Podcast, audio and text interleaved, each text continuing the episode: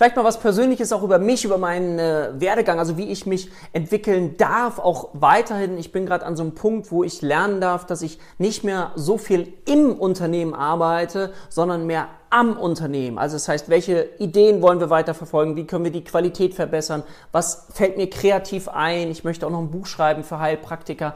Und ich habe ja auch früher alles mitgemacht. Ich habe selbst noch Plakate geklebt, die für Infoabende geworben haben, wo ich noch weiß, wo die äh, Feuerwehr uns einmal abgemahnt hat, weil wir äh, irgendwas vollgeklebt haben. Das war nicht ganz witzig, aber ich habe alles selber gemacht, von der Pike auf ähm, und war mir auch für nichts zu schade, aber trotzdem ist es wichtig, sich natürlich weiterzuentwickeln. Ich kann heute nicht mehr alles machen, ich kann auch nicht im Support alle E-Mails beantworten, sondern es geht jetzt für mich darum, den nächsten Schritt zu gehen und mehr am Unternehmen zu arbeiten, anstatt im Unternehmen. Das mal als kleine persönliche Entwicklungsgeschichte, die ich jetzt zukünftig mehr und mehr lernen darf.